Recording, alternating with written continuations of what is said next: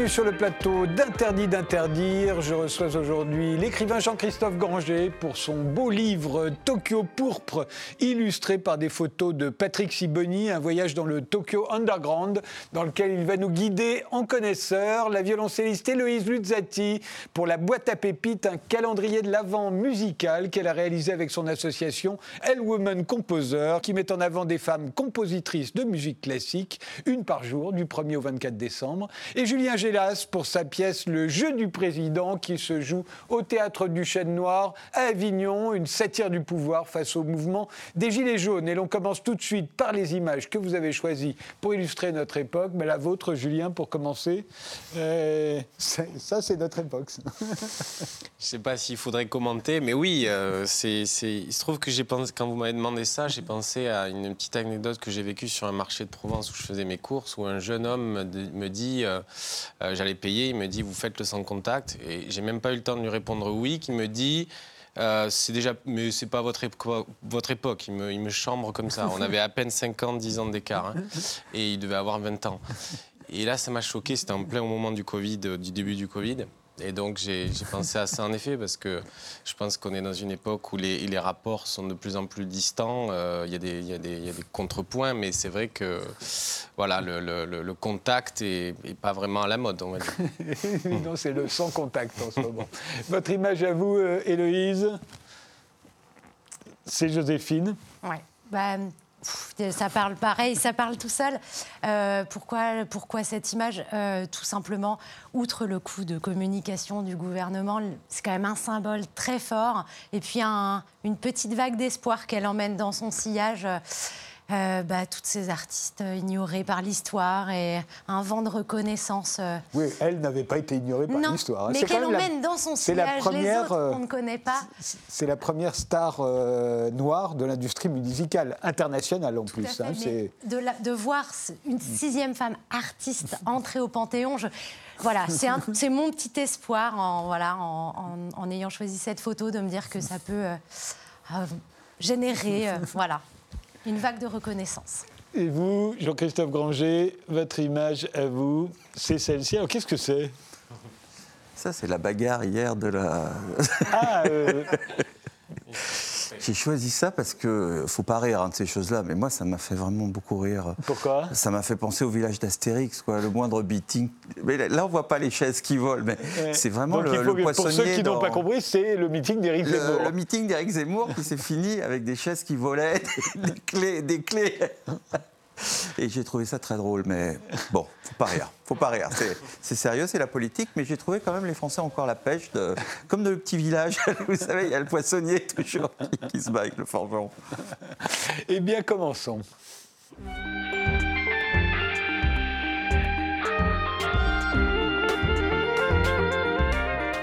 Jean-Christophe Granger, vous êtes l'auteur du Vol des cigognes, de l'Empire des loups et bien sûr des Rivières pourpres, le roman qui vous a rendu célèbre. Aujourd'hui, vous publiez Tokyo pourpre chez Albin Michel, un beau livre illustré par des photos de Patrick Siboni, un livre à la gloire du Japon en général, de Tokyo en particulier. Euh, le Japon, écrivez-vous, est un pays où la vulgarité n'existe pas à ce point? Oui, oui, oui, hein. je crois qu'on peut dire ça. C'est un pays, euh, pour les gens qui aiment euh, l'esthétisme, le raffinement et la non-vulgarité. Mmh. C'est un pays parfait, c'est un pays où tout le monde est chic, où tout le monde est en retenue. Mais c'est pas une vision d'étranger, ça, parce que peut-être que les Japonais, eux, voient de la vulgarité. Oui, bien sûr. On va voir des photos qui vont défiler, c'est toutes les photos qui sont dans le livre. Mais tout de même, il y a une ligne de, de conduite, d'habillement, de, de, maintien qui est quand même très, très rigoureuse et qui est naturelle chez eux et qui est très très agréable quand on est là-bas. C'est génial. Vous, ce qui vous attire au Japon, c'est la femme, hein, vous le dites, c'est clair. D'ailleurs, votre femme est japonaise. oui, oui, ma femme est japonaise, donc euh, par mes reportages, quand j'étais journaliste, j'avais déjà pas mal voyagé au Japon. Puis, ayant rencontré ma femme, euh, je, je me suis remis au Japon, j'ai une grande passion pour le Japon. J'ai appris la langue, maintenant j'y vais vraiment très souvent, avant le Covid. Oui, parce que depuis le Covid, plus euh, personne n'y va. Hein. Non, c'est un pays euh, qui m'apaise, qui, qui, me fait beaucoup de bien et qui, et qui a énormément de qualités qui ont disparu en France. Donc ça, ça me fait beaucoup. Ça me fait du bien d'être là-bas. Quelle qualité pensez-vous euh? La propreté déjà, le courage de travailler, Là, c'est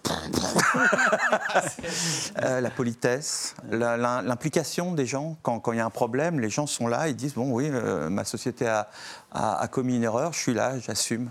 Euh, le- France, sens de la responsabilité c'est pas de ma faute. Japon. C'est jamais de la faute de personne. Et voilà, moi je suis très très amoureux de, de ce pays qui a, qui a des vraies valeurs qui me parlent. C'est des valeurs qui, qui font que la société marche bien. Et moi étant un vrai Français, c'est-à-dire traversant toujours au feu vert, etc., sous l'influence de la population japonaise, vous, devenez euh, discipliné, vous devenez japonais. C'est très agréable. Moi, je passe un mois là-bas, un mois sans énervement, sans engueulade dans la circulation. C'est très reposant. Alors vous dites que c'est une société sous pression, la société japonaise, dont la soupape doit s'entr'ouvrir euh, euh, régulièrement, d'où la différence entre Tokyo le jour, Tokyo la nuit? Hein. Oui, alors là, j'ai fait un portrait paradisiaque de Tokyo. Il faut mettre le bémol tout de même du travail, où là, euh, il y a un petit excès quand même. Les gens Ils travaillent énormément, énormément, tout le temps, tout le temps, tout le temps. Et c'est quand même une, une société euh, sous pression, sous un couvercle. Personne n'a le droit de rien dire. C'est une forme de dictature, un petit peu, si vous voulez. Et, euh, et alors, en effet, quand vient la nuit, les gens décompressent. Et, ça donne. Euh, une nuit qui est égale au jour, aussi active, aussi animée et totalement délirante. Donc c'est ça que j'ai voulu dictature, c'est les dictatures de la collectivité.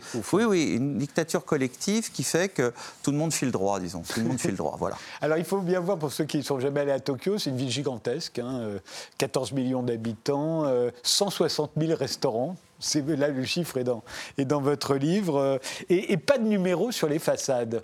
Euh, c'est vrai Moi, que J'ai découvert Tokyo euh, vraiment en profondeur euh, aujourd'hui, donc avec euh, Google Maps, etc.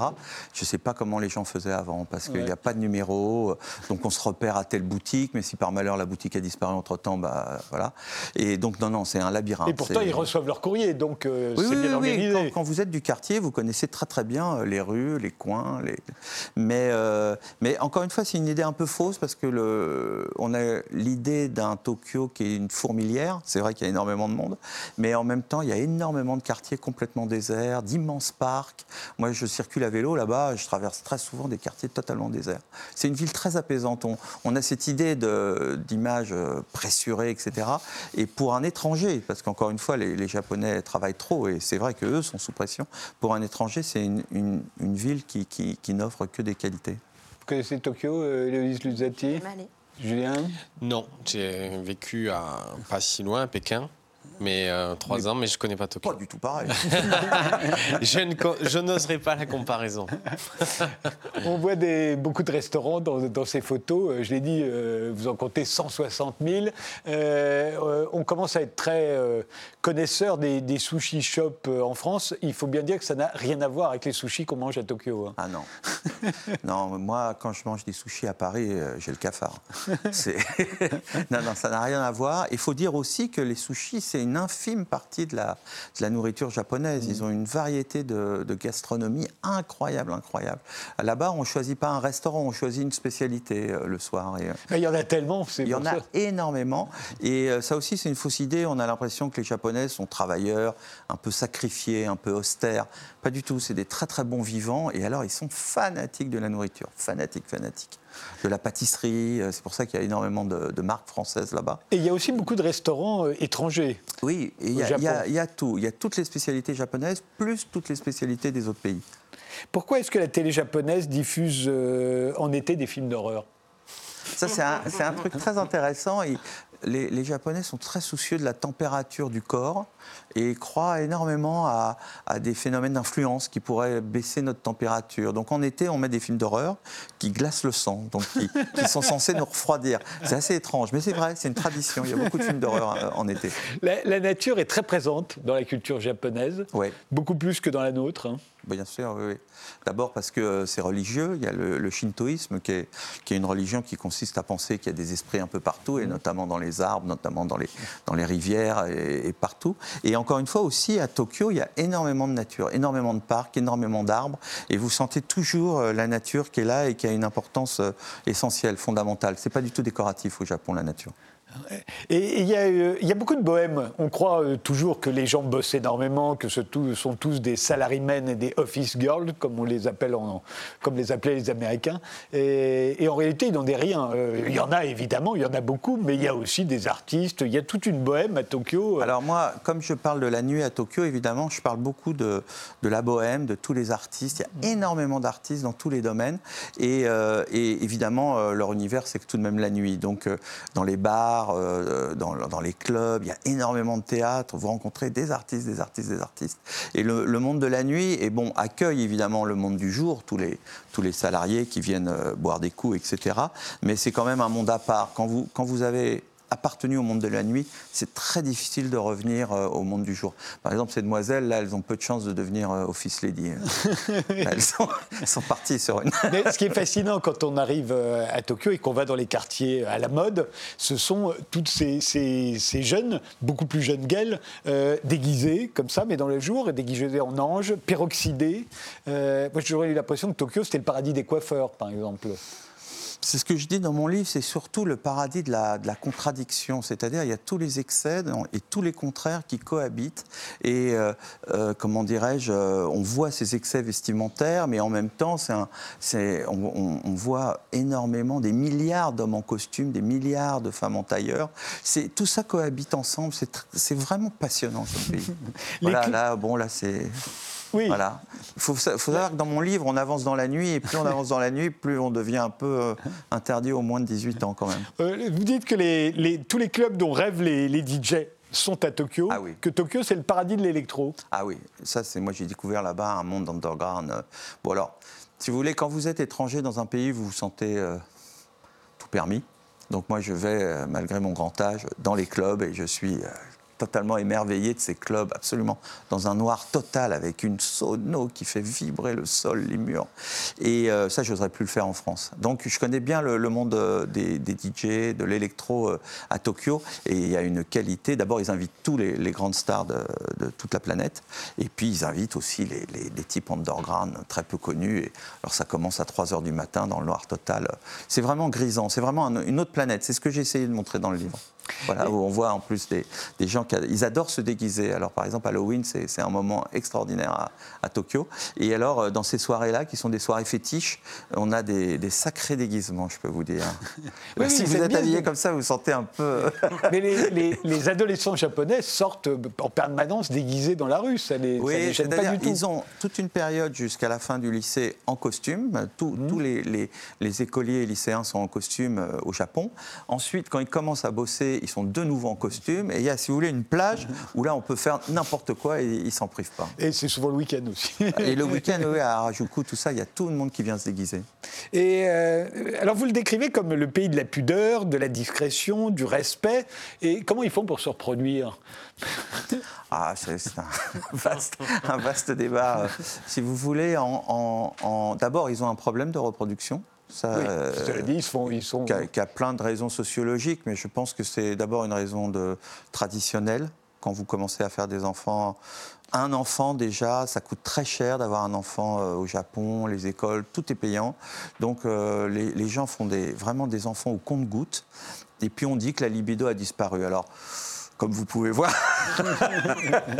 la libido, quand même, a bien survécu à Tokyo. Mais c'est vrai que, quand même, avec le, travail harassant, avec cette euh, séparation des rôles très, très stricts au Japon, où la femme, quand elle devient mère, elle devient vraiment femme au foyer, et elle devient une espèce de madone qu'on ne doit plus toucher. Et l'homme, alors, arrive euh, sur, les rotules euh, à 23 heures. Bon, oui, on peut on peut dire quand même d'une façon générale, l'activité sexuelle chez les gens, disons, ordinaires, n'est pas, très, très, très exacerbée. En revanche, dans le Tokyo que je, décris, c'est-à-dire le Tokyo de la nuit, le Tokyo qui offre toute la réalisation des fantasmes, là, là c'est actif. Là. Vous, vous, racontez une anecdote très amusante. Vous dites qu'à chaque fois que vous étiez invité à dîner chez des Japonais, euh, on vous avait dit qu'ils travaillaient comme des dingues jusqu'à 23h le soir, et vous étiez toujours étonné qu'ils vous invitent à 18h chez eux. Oui. Et, et en fait, vous avez eu la réponse. oui, c'est-à-dire qu'une personne durant la semaine, dans sa société, part à 18h pour dîner avec des amis. Pendant ce temps-là, tous les autres travaillent jusqu'à 23h. Et puis le lendemain, c'est un autre, si vous voulez. Là, il y a un Mais eux, moment. quand ils décident de sortir, c'est à partir de 18h et ça se finit pas à 21h. Ça se Voilà, c'est pas 3 heures du roulement, quoi. On peut sortir Oui, plus tôt. oui. Ah non, non, ils ont, le- ils ont la fête dans le sang, mais qu'encore une fois, c'est très cadré, très très cadré. Alors, on l'a compris, la nudité est proscrite euh, au Japon, mais le Japon, c'est quand même un très gros producteur de porno. Alors voilà, encore une contradiction. Tout est compartimenté au Japon. Donc, dans, dans, disons, là, par exemple, à la télévision euh, grand public, dans les publicités, alors là, vous verrez même pas un dos, même pas un coude. C'est vraiment proscrit. Par contre, si vous ouvrez la petite porte du porno, alors là, là Et- on peut dire c'est le pays du porno. Mais à une époque, on floutait les sexes. euh, ça n'est plus le cas? Si. Ça, c'est toujours un fragment de loi qui traîne, donc il y a une mosaïque toujours sur les sexes. Mais si vous voulez, euh, du point de vue de la production, d'abord, c'est des milliers et des milliers de films par an. Qu'est-ce que je dis Oui, des dizaines de milliers de films par an. Et puis, euh, euh, bon, disons, le sujet des films est très très varié. C'est les Japonais ont inventé le porno euh, sur commande, c'est-à-dire ils ont des niches, ils savent que tel public aime ça, tel public. Maintenant, tous les sites porno euh, occidentaux proposent ces petites niches, mais c'est eux qui ont inventé. Regardez la femme dans l'aquarium. Oui, ça, il fallait y penser, oui. Le porno japonais non plus, euh, Héloïse Pas trop, non. Non plus. Si on inverse le rôle de l'homme et de la femme dans la photo, déjà peut-être plus. Peut-être plus. Non, mais il ne veut pas rentrer dans l'aquarium, on voit bien. Ouais, mais Mais dans Quand le- même. l'érotisme japonais, Héloïse a raison, c'est là aussi, il y a une division du travail très nette. hein. Euh, euh, c'est plus souvent la femme attachée que l'homme attaché. bah, Hein une- oui, là, il y a un, atta- Ouais. un homme attaché, mais on imagine que ce n'est pas une femme qui l'a attaché. On a peut-être tort, d'ailleurs. Alors, Frédéric, je saute sur l'occasion pour expliquer que tout ce qu'on peut voir dans le livre et qui parfois peut choquer parce que donne une image de la femme soumise. Ou... Alors, il y a beaucoup de shibari. Le shibari, c'est le bondage, donc Ouais. c'est la- les femmes attachées, saucissonnées dans tous les sens. Il faut quand même savoir que euh, les femmes sont volontaires, c'est pour leur plaisir. Il n'y a absolument pas de, de- comment dire, personne n'est payé, personne fait ça pour, personne ne souffre pour de l'argent. C'est c'est souffrir pour le plaisir.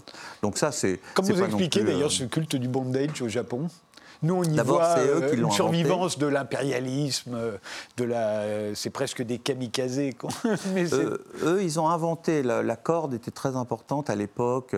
Euh, D'abord, la corde est importante parce que c'est ce qui marque la présence des esprits. Quand vous avez un arbre entouré d'une corde, ça veut dire qu'il y a un esprit dans cet arbre. Alors après, il y a eu la, la tradition des samouraïs qui, qui attachaient leurs prisonniers avec un soin tout à fait particulier. Selon la faute que vous aviez fait, vous étiez ligoté d'une façon différente.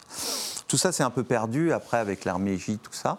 Et là, écoutez, il faut bien reconnaître, euh, il y, a- certains hommes, certaines femmes qui ont découvert que ça les amusait de, de s'attacher, de se faire attacher. euh, Ils y prenaient du plaisir. Donc, euh, c'est né du Japon, mais aujourd'hui, bon, il y a pas mal de photos de, de bondage dans mon livre, mais c'est pas non plus, euh, comment dirais-je, faut pas croire que tous les, les- les Japonais, après le film de la télé, s'attachent.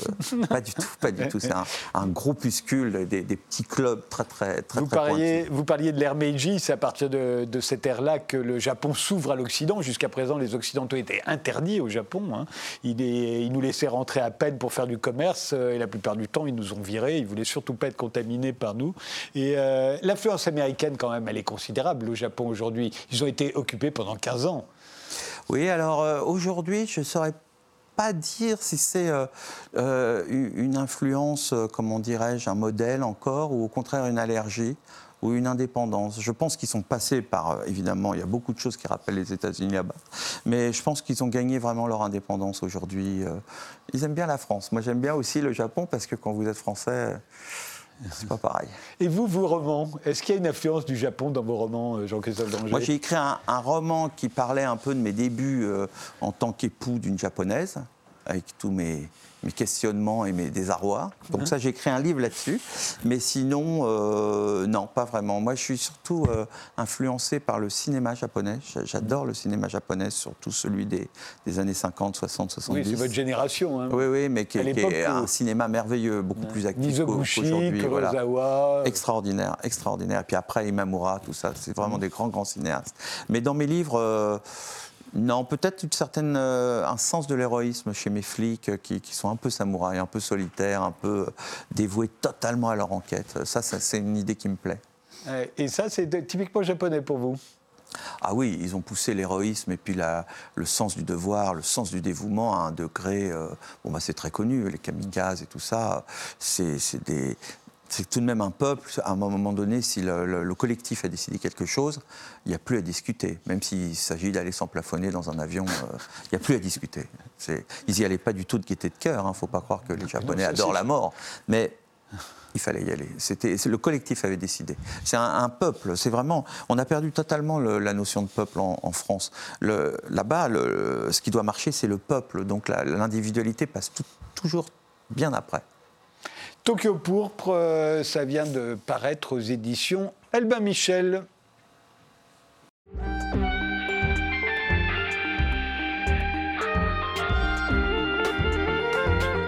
Héloïse Luzzati, vous êtes violoncelliste et avec votre association Elle Creative Women, vous voulez faire connaître les femmes qui ont composé de la musique classique, qui sont bien plus nombreuses qu'on ne le croit. Pour y contribuer, vous avez réalisé un calendrier de l'Avent musical, la boîte à pépites, que l'on peut voir euh, sur YouTube et sur Facebook chaque jour, euh, du 1er au 24 décembre. Apparaît une compositrice. On va regarder tout de suite celle euh, du 4 décembre, où d'ailleurs vous apparaissez, parce que vous n'êtes pas dans chaque, évidemment. On vous regarde.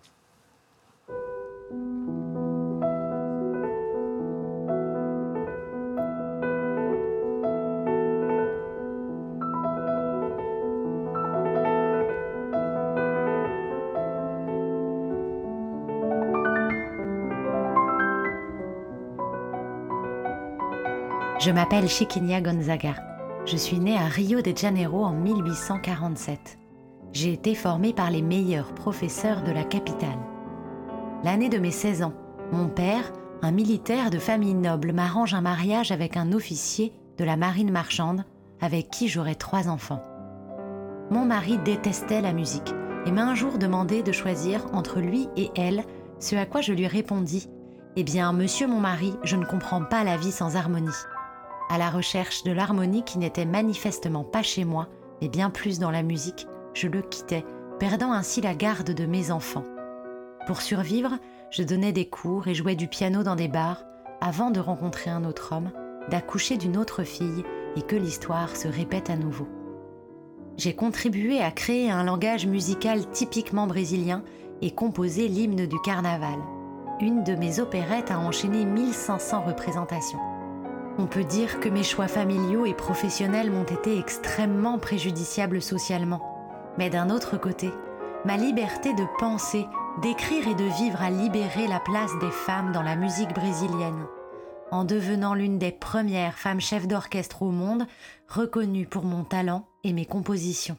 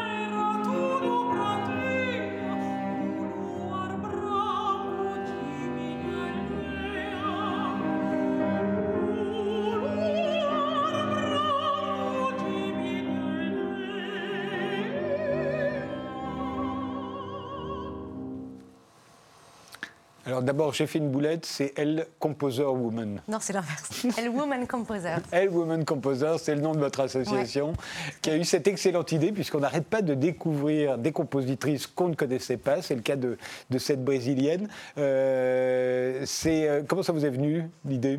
Du calendrier de l'Avent ou- Oui, le calendrier de l'Avent, bien sûr. Euh, alors, euh, il y a un avant le calendrier de l'avant, c'est la naissance du projet de cette association qui est vraiment d'aller euh, euh, rendre plus d'œuvres de compositrices visibles. C'est-à-dire qu'on est un petit groupe de musiciens, on récupère des manuscrits, on les lit et on se dit qu'est-ce qu'on en fait? C'est bien, c'est pas bien. L'idée c'est pas de Ce remettre que vous en appelez le circulation. manuscrit, c'est des, c'est des- Des- des partitions. C'est des partitions, mais des Ouais. partitions qui ne sont plus ou pas forcément éditées, qui l'ont été parfois, des premières éditions qu'on retrouve à la Bibliothèque nationale de France ou dans d'autres bibliothèques à l'étranger. On fait notre petite euh, chasse au trésor et puis on se retrouve pour lire la musique euh, parce que bah, beaucoup d'œuvres ne sont pas encore enregistrées, pour la plupart d'ailleurs. Il y a énormément d'œuvres non enregistrées. Et puis, à partir de là, on se dit qu'est-ce qu'on en fait? C'était pas bien, on n'en fera rien. Parce que l'idée, c'est pas de jouer des œuvres juste parce qu'une femme les a composées, mais juste parce qu'elles ont été évincées de l'histoire de la musique parce que composées par une femme. Donc, du coup, si on est convaincu que cette œuvre mérite d'être jouée, on, on réfléchit à comment la mettre en valeur. Et ce calendrier en est euh, une des manières, c'est-à-dire de, de créer un projet qui soit très accessible pour tout le monde, même des gens qui ne sont pas forcément très mélomanes. On fait une pause et on y revient juste après.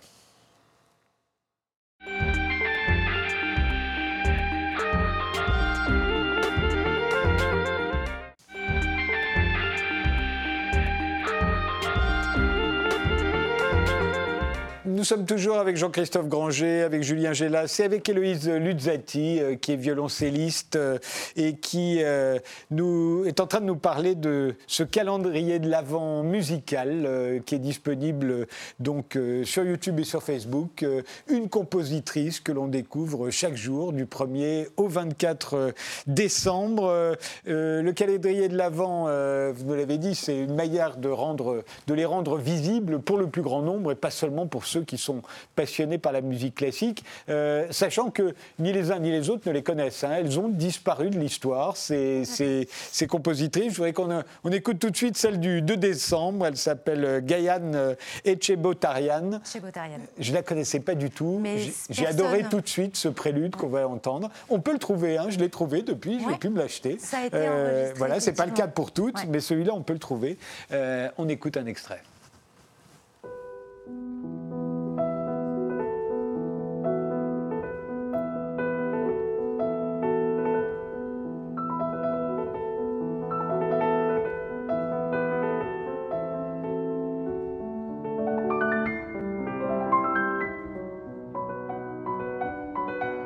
Je m'appelle Gayane Chebotarian. Je suis née en 1918 à Rostov-na-Donou, au sud de la Russie. J'ai fait mes études au conservatoire de Leningrad avant d'enseigner au conservatoire de Yerevan où j'ai créé un cours dédié à la musique polyphonique arménienne. J'ai d'ailleurs écrit un livre sur la polyphonie dans les œuvres de Khatchatourian avant d'être nommé professeur de composition. En 1965, je suis distingué artiste honoré par la RSS d'Arménie. Mes compositions sont inspirées par les mélodies traditionnelles arméniennes, mais également par la musique russe. Le piano est omniprésent dans mon œuvre et souvent une certaine mélancolie se dégage de mes compositions, comme dans ce prélude pour piano.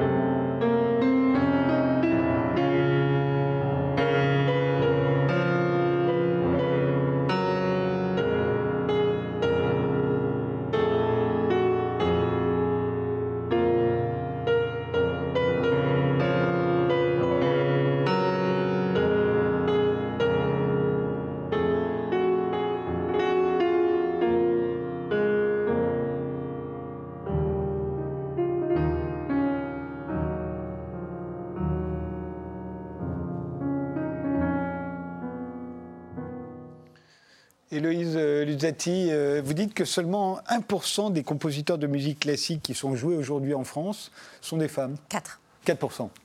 Euh, effectivement, euh, c'est le domaine artistique le plus en retrait en- quand il s'agit d'égalité. Effectivement, aujourd'hui, bah, il y a 4% des œuvres qui sont programmées euh, dans, les, dans les établissements qui sont euh, composés par des femmes. C'est très peu et c'est pas représentatif de la réalité. C'est surtout Voilà. ça, si c'était vous la vous êtes réalité. aperçu, vous, à un moment, que vous aviez 25 ans, vous faisiez euh, du violoncelle, vous n'aviez jamais joué une part- une partition écrite par une femme. Oui, c'est ça. Et je me suis dit qu'il y avait quand même une baleine sous le caillou et qu'on m'avait quand même pas tout raconté et qu'il y avait un truc dans l'éducation, euh, dans notre éducation musicale. Qui, qui n'allait pas. Alors, euh, je pense que c'est des choses qui vont changer. Je pense que la génération suivante, ce sera différente.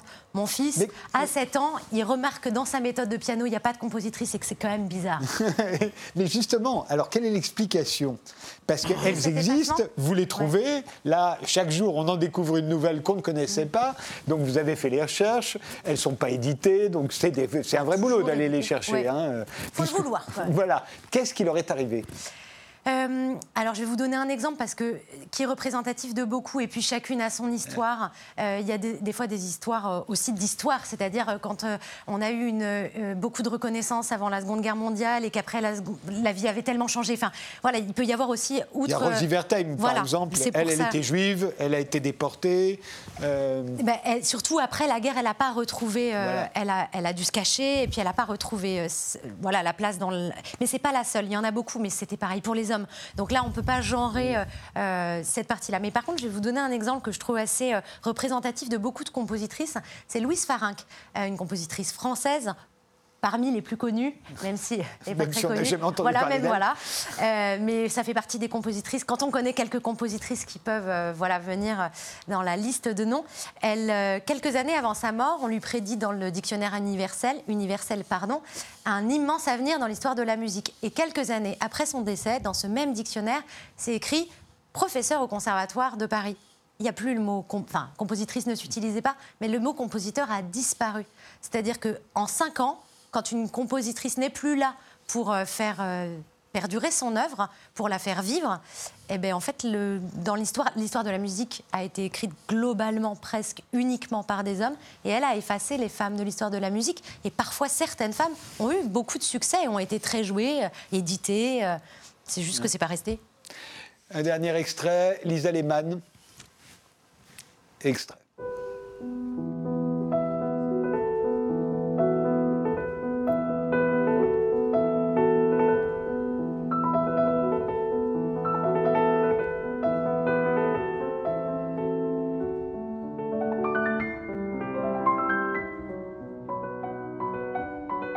Je m'appelle Lisa Lehman. Je suis née à Londres en 1862 d'une mère chanteuse et d'un père artiste peintre. J'ai d'abord vécu en Italie avant de m'établir à Londres avec mes trois sœurs. Ma mère a été mon premier professeur et très jeune je me suis tournée vers la composition. J'ai également suivi des cours à Rome et à Wiesbaden, ce qui m'a permis de parler couramment l'anglais, l'allemand et l'italien.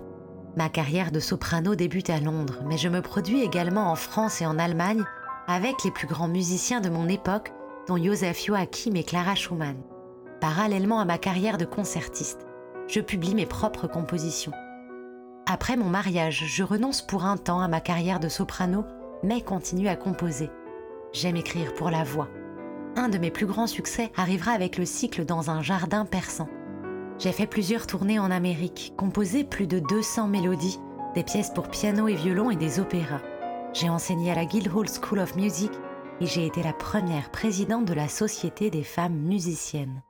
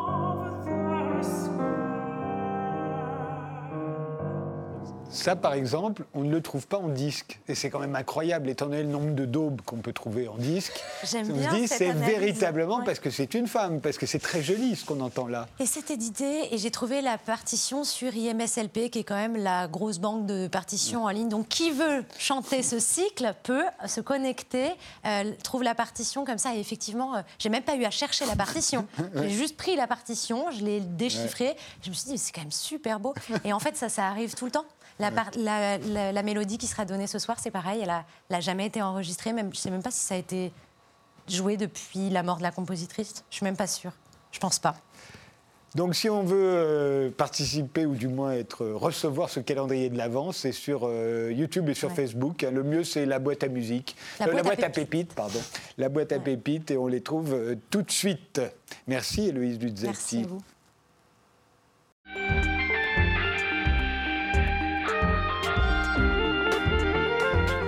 Julien Gélas, votre pièce Le jeu du président se joue à partir du 9 décembre au théâtre du Chêne Noir à Avignon, dans une mise en scène de votre père, Gérard Gélas. La politique est un jeu, dit au président de la République son conseiller le plus proche. Il est vital pour vous de le penser comme ça, sinon vous ne tiendrez pas plus d'un mandat. Qu'est-ce qu'il entend par là ou qu'est-ce que vous, vous entendez par là La politique est un jeu? Ça veut dire que la politique est une comédie Ça veut dire que la politique est une plaisanterie Ou au contraire que c'est très sérieux, que c'est dangereux et plein d'incertitudes, comme le jeu justement Mais je pense que c'est un peu tout ça, euh, personnellement. Là, le personnage, en l'occurrence, c'est une espèce de conseiller occulte du président qui euh, va d'emblée, au début de la pièce, le mettre en garde sur les dangers qu'il peut y avoir à, prendre au sérieux tout ce qui arrive à avenant comme ça. Et donc, il va lui lancer un défi en lui disant Amusez-vous, moi je vais être là pour cela, je vais être là pour vous pour vous alléger, pour vous euh, mettre un petit peu de, ludique dans votre, dans votre parcours. Euh, sauf que euh, c'est une vision aussi cynique du pouvoir, évidemment. À partir du moment où on a une vision où on prend les choses à la légère, alors même qu'on joue avec la vie des gens, euh, ça peut entraîner euh, certaines problématiques. Donc il y a, en effet, après, euh, le jeu du président, c'est une, c'est à la fois le jeu, la stratégie, et en même temps la comédie aussi. Et il me semble que le, pouvoir est toujours dans ses extrêmes ridicules. Euh, Ah oui, qu'il arrive. oui, oui, je pense qu'il y a, qu'il y a dans le, il y a toujours un côté ridicule. Et en fait, ce, ce qui s'est passé depuis euh, le début du quinquennat actuel, puisque le- ma grande source d'inspiration vient de ce quinquennat, euh, ce n'est pas une pièce à charge, je le dis, mais euh, c'est du spectaculaire permanent, des erreurs des contradictions permanentes. Et donc, euh, si on prend un peu de recul, c'est- assez comique, euh, c'est décalé. Euh, je veux dire, ce qu'on nous a fait, par exemple, c'est connu tout le monde avec les masques, par exemple. Sur le moment, on rit pas, mais avec un peu de recul, on se dit quand même, c'est assez, assez, vaut mieux en rire. Mais euh, quand, on, voit votre pièce, on se dit ben, c'est un peu l'Élysée euh, euh, un peu vu par les Gilets jaunes quand même. C'est-à-dire comme si l'Élysée était un mélange de maternelle, de pénitencier et de boxon.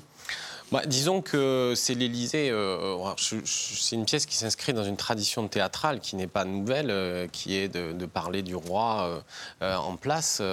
Il se trouve que je me désole souvent, enfin depuis un moment que on, parle souvent des rois qui ont précédé ou des présidents qui ont précédé. Euh, là, c'est pas une pièce sur Emmanuel Macron, je le dis, mais l'inspiration en vient. C'est pas la même Oui, chose. ça se passe pendant tous les événements qu'a traversé Emmanuel Macron. Exactement. Que ce soit la- les Gilets jaunes ou ensuite la pandémie de Covid. Exactement, ce sont les toiles de fond. Voilà, mais je veux dire, les, révolutions, les, les tensions euh, de la foule euh, qui sont. C'est dans l'histoire depuis, euh, depuis toujours. Donc il n'y a rien de nouveau à ça. Il se trouve que de là, on a vécu quand même un événement en deux ans qui est assez extraordinaire, où quand même le, le- le- ma- le président euh, a dû se faire exfiltrer un hélicoptère euh, et euh, était prêt à aller se réfugier dans le bunker, le PC Jupiter, pour ne pas être presque passé au fil du rasoir. Ils avaient prévu tout ça, donc c'est quand même assez. Oui, il l'avait prévu. C'est au moment plus fort de la révolte des Gilets jaunes, quand les Gilets jaunes venaient venir jusqu'à l'Élysée, il l'avait prévu. Il n'y avait, pas de. il y avait pas Il de- n'y a pas une panique. euh, Bah, disons que lui, il n'était pas en grande forme à ce moment-là. hein. Euh, en tout cas, et c'était, il y avait une énorme tension.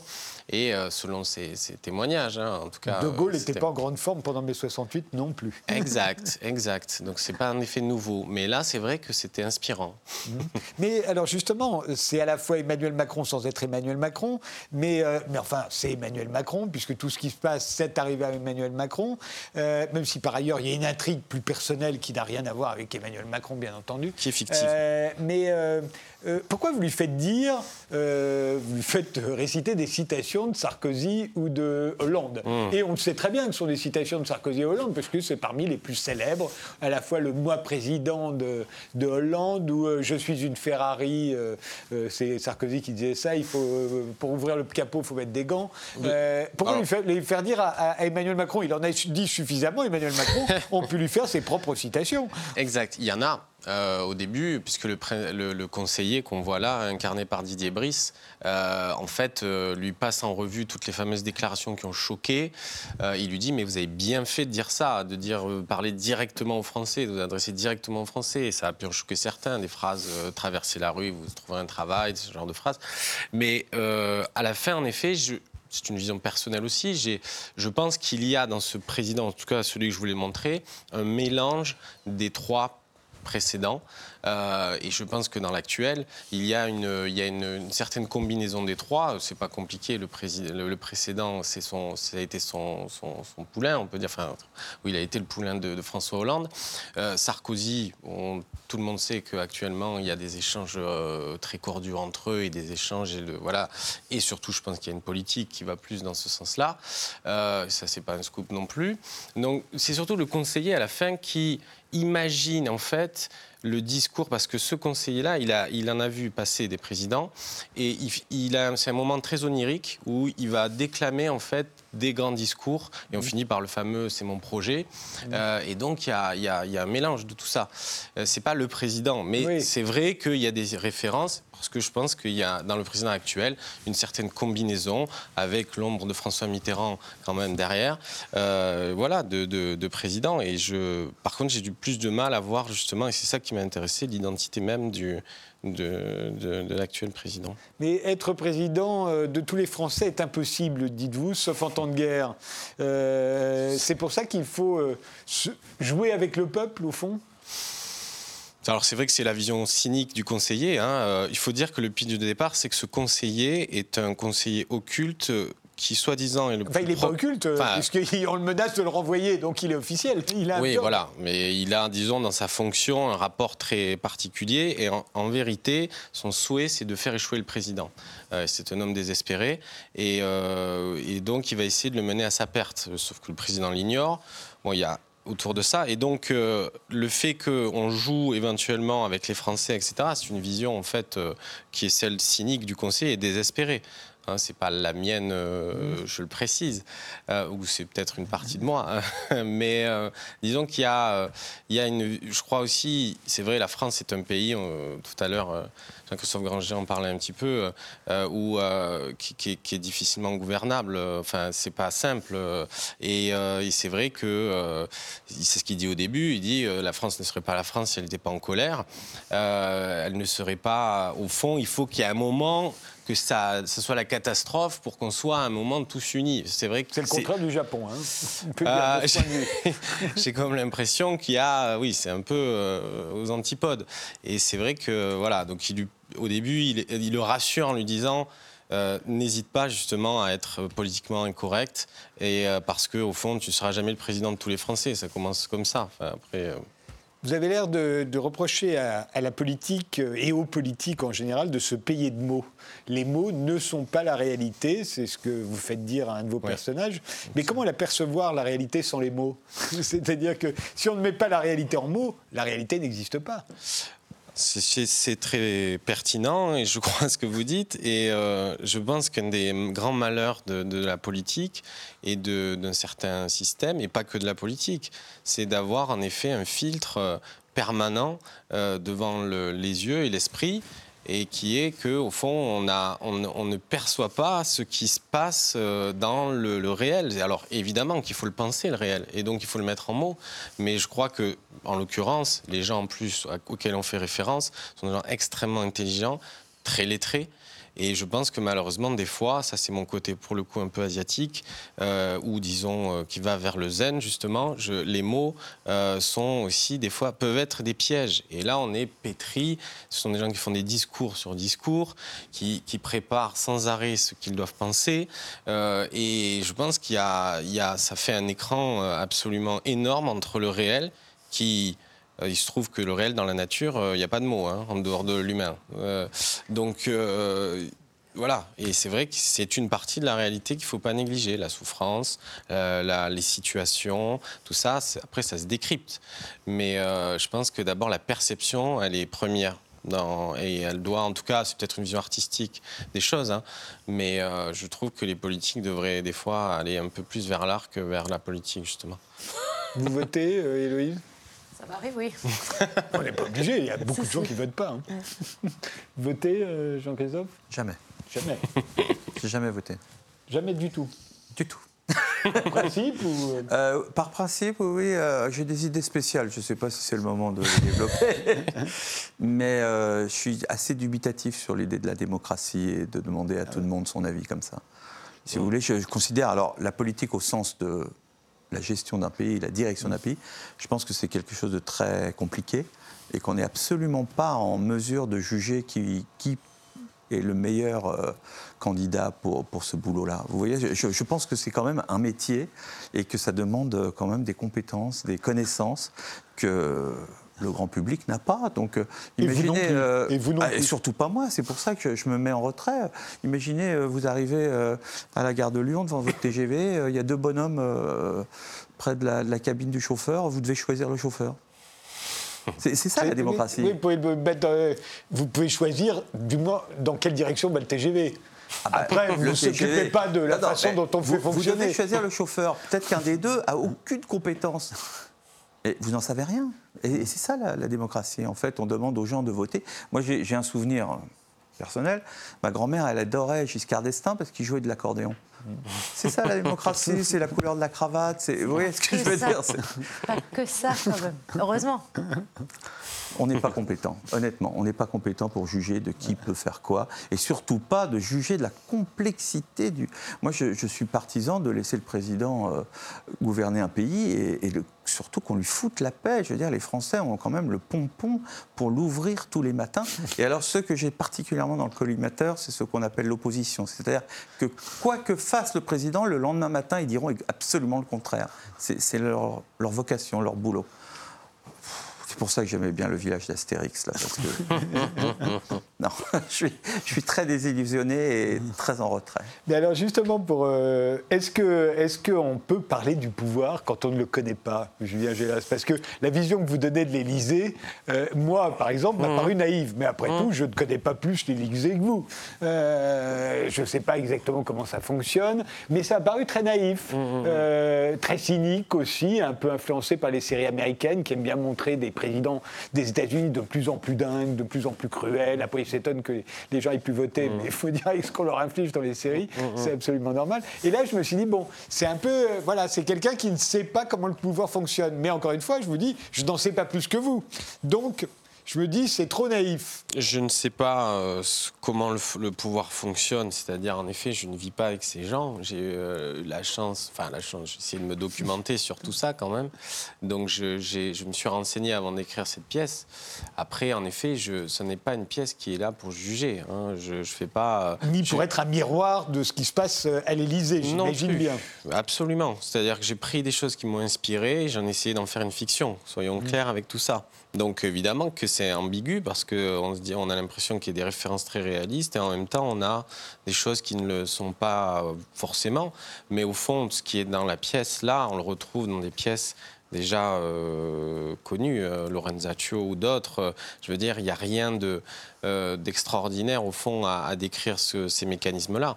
Les mécanismes qui sont euh, des jeux d'influence, de rapport entre certains conseillers, d'autres, etc., des rapports de force. Dire ça, c'est c'est couru, c'est connu. Donc j'ai essayé de décrire ça, mais surtout de mettre en perspective un personnage très ambigu, très, euh, je dis Musset, je pense à Musset, qui n'existe pas, qui est ce conseiller, qui va essayer de faire échouer le président, alors même que le président croit qu'il est là pour l'aider.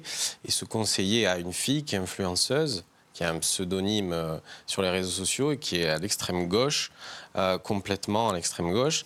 Et le président va le faire- la faire venir, il va y avoir un pacte entre eux. Donc c'est euh, voilà la vision après du, du pouvoir. Je ne l'ai je ne l'ai pas de l'intérieur, ça c'est clair. Mais J'ai pas vous étiez, pas. vous étiez influencé par la télé-réalité. Il y a un côté love story où ils, ils essayent tous de s'éliminer. Mais c'est pas, il n'y a pas que chez vous que Alors, je trouve l'influence de la je télé-réalité. Je, la vois dans à peu près la moitié des films français aujourd'hui. Malheureusement, je ne regarde pas de télé-réalité, mais peut-être que j'ai été influencé à mon insu Vous par les voyez, l'idée qu'on fait un pacte avec un tel pour éliminer un tel, etc., etc., c'est euh, c'est comme ça que j'imagine la, la télé-réalité. Je sais pas, je la, je la connais pas la télé-réalité, je la regarde pas, mais, euh, mais possible, c'est possible que ça soit. qu'en tout cas, malheureusement, c'est surtout la réalité, parce que euh, dans le pouvoir, là, en l'occurrence, vous êtes bien renseigné, vous connaissez. Peut-être mieux que moi euh, ce qui se passe dans la politique, mais euh, il, se- peine. euh, à- il se trouve, il se trouve que, que ces, ces rapports de force et ces mises à mort, elles, elles, sont, elles sont fréquentes en politique. Oui, bien sûr, on s'élimine beaucoup. Euh, Voilà. Là où je me demande, c'est est-ce qu'on s'élimine de cette manière-là Mmh. Mais après tout, c'est un parti pris que, que vous avez euh, tout à fait le, le droit de prendre. Et encore une fois, je vous dis, de toute façon, l'idée que l'on se fait du pouvoir est au fond la somme euh, des, des influences qu'on a reçues, euh, beaucoup des États-Unis, parce qu'il y a beaucoup de séries. Je ne regarde pas les séries américaines. Donc par, je- je vous Il y a le dis. beaucoup plus de films aux États-Unis sur la politique qu'il y en a en France. Je ne regarde pas les séries américaines, je ne regarde pas les séries. Donc j'ai peut-être été influencé par ça, mais sans le savoir. Et euh, vous, vous avez, vous qui ne votez pas, euh, Jean-Christophe Granger, euh, euh, vous intéressez quand même à la politique ou même pas? Bah non, ça va avec. Non, vous pourriez vous y intéresser et ne pas voter. Non, non, non, c'est pas mes affaires. D'abord, j'ai une vision très, très, comment dirais-je, indépendante de la vie. C'est-à-dire, je me suis toujours débrouillé tout seul depuis que je suis tout petit. Donc vous vous attendez rien d'eux, quoi. J'attends rien d'eux.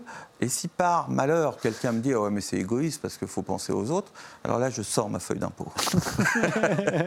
et voilà, je pense que le, mon, mon équilibre personnel est, est comme ça. Moi, Mais certains vous à- diraient, mais justement, c'est de tes impôts qu'il s'agit, euh, puisque une fois que vous avez payé vos impôts, qui va répartir euh, l'argent et, et- et à qui vont- vont-ils le donner? Ça, ce sont les par politiques. Exemple, par exemple, l'utilisation des impôts, c'est, il me semble, les- des questions mais très très complexes. Moi, je suis surpris de voir à quel point les gens, dans les dîners, au café, parlent de tout ça sans une once de connaissance dans ces domaines-là. Il faudrait faire ci, il faudrait faire ça. Enfin, il y a le même problème avec le football. Tout le monde sait toujours ce qu'il faut faire. Les amis, voilà. Donc moi, je, suis en retrait de ça et je, je, comment dire, il y a une chose qui me frappe dans la démocratie, c'est par exemple, je ne sais pas si c'est français, c'est peut-être dans tous les pays, mais il y a un système de vote, par exemple, l'élection du président. Bon, une fois qu'il est élu, moi j'ai vu une manif un jour, euh, élire un président, c'est pas faire un chèque en blanc, c'est précisément faire un chèque en blanc. On a élu quelqu'un, bon bah il y a des gens qui l'ont pas élu, mais tant pis pour eux. Et puis une fois qu'il est aux commandes, euh, je vois pas pourquoi il y a tant de commentaires sur l'œuvre en cours du président. Il a été choisi, voté, élu démocratiquement. Ben maintenant, euh, Mais- fermez-la. Mais, mais rien ne l'oblige à une- appliquer même le programme pour lequel il a été élu. Alors, ça, c'est un autre C'est problème, vrai que c'est un chèque en blanc. Non, mais c'est un autre problème. Après, euh, c'est tellement compliqué. euh, On, on reproche beaucoup de choses aux, aux- aux politiques, en tout cas ceux qui ont le pouvoir, mais je pense que tous les jours, ils ont à gérer. euh, Enfin, n'importe qui dans sa vie voit à quel point c'est compliqué même de mener la vie de son foyer. Vous imaginez un pays, donc on reproche. Alors, il n'a pas tenu sa promesse et tout ça. Alors que c'est une suite illimitée de compromis, de, de processus d'équilibre. Je, suis- je suis surpris à quel point les gens jugent tout ça sans savoir.